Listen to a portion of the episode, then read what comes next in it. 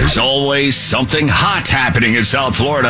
Talk now with Brian Mudd on News Radio six ten W I O D. It is ten fifty on this Wednesday.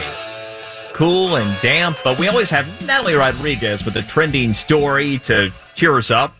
Something like that. Something like that, definitely.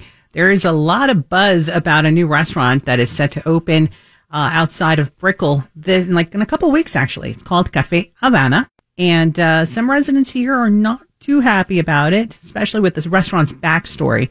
Allegedly was inspired by a Mexico City hangout where Fidel Castro mm. and Che Guevara plotted the Cuban Revolution, of course. No, no shock here. Neighbors think it's a slap in the face to Cubans, and uh, some other folks think that it's really unfortunate that the owners don't put a little bit more thought into the sensitivity, uh, especially of placing a restaurant such as, you know, here in South Florida. Wonder how much of this is trying to be provocative. Mm. I don't know, but I wonder. She'll wonder. Yeah, I mean, marketing is a thing, right? And in fact, some people spend six and a half million dollars on thirty seconds of it. Bad publicity, still good publicity for some people. and, and a lot of pe- a lot of cases, that is right.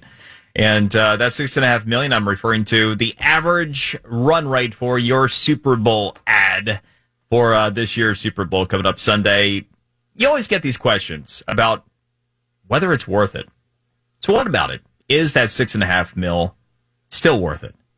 Joining us to talk about this, the Chief Strategy Officer from Johnson and Second, Emily Florio. Emily, what say you? Is that six and a half mil worth it? Well, it's still the most eyeballs in one place at one time, so unfortunately, they still get paid for it.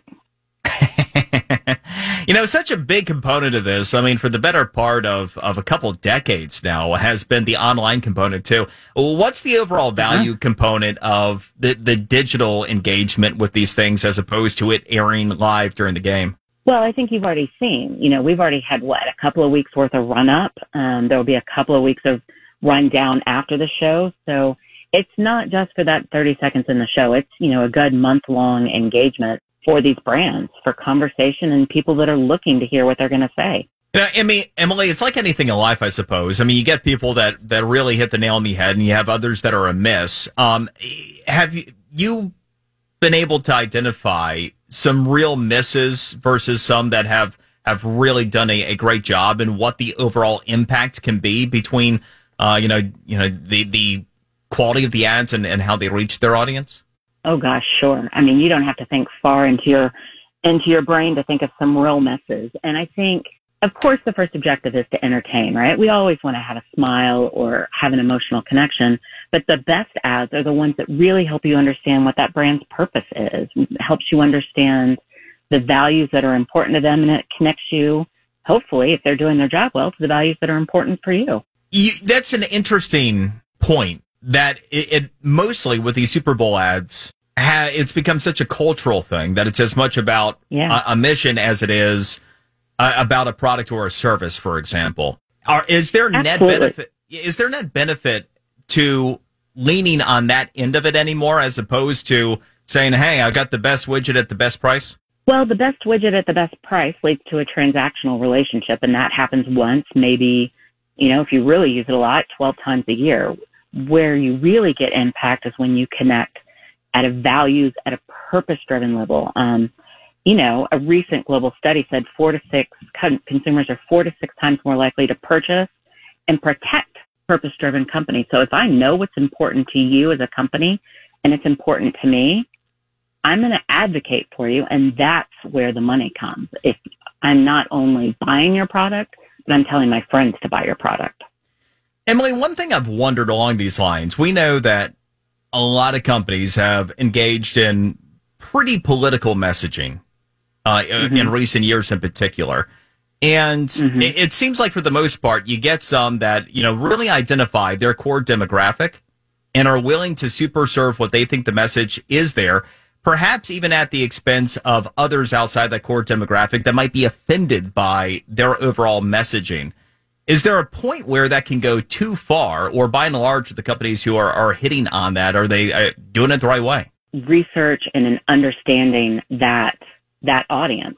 So I think they think the risk is worth it. Are there any examples that come to mind of companies that have really missed it that way? Oh, gosh, yeah. Do you remember that Just Feet commercial with the Kenyan runner?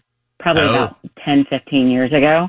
Yeah. I mean, talk about just missing the eight ball entirely. In fact, I've often wondered, because I've sat in that room, I know how many people it takes to approve a Super Bowl spot. And I tell you, that was a lot of people that missed the mark.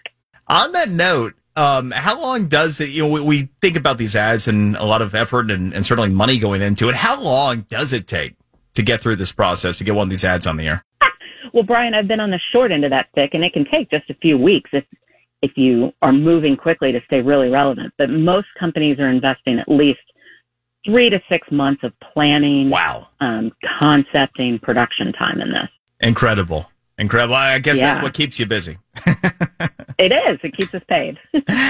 All right. Good stuff. Emily, appreciate the time, the info. Thank you. It was nice talking to you. Yeah, likewise. That is Emily Florio, Chief Strategy Officer for Johnson and Second. And on the other side, take a look at what's going on with rents. I mean, we know they are skyrocketing, but we're also going to dive into the so-called Don't Say Gay bill and what really is in it. I'm going to break it down for you so you hear the truth, and you can make your own judgments on it. But man, does the reality seem to be a lot different than the way it's being portrayed in news. I got that coming up for you next here. The Brian Mudd Show, News Radio six ten W I O D.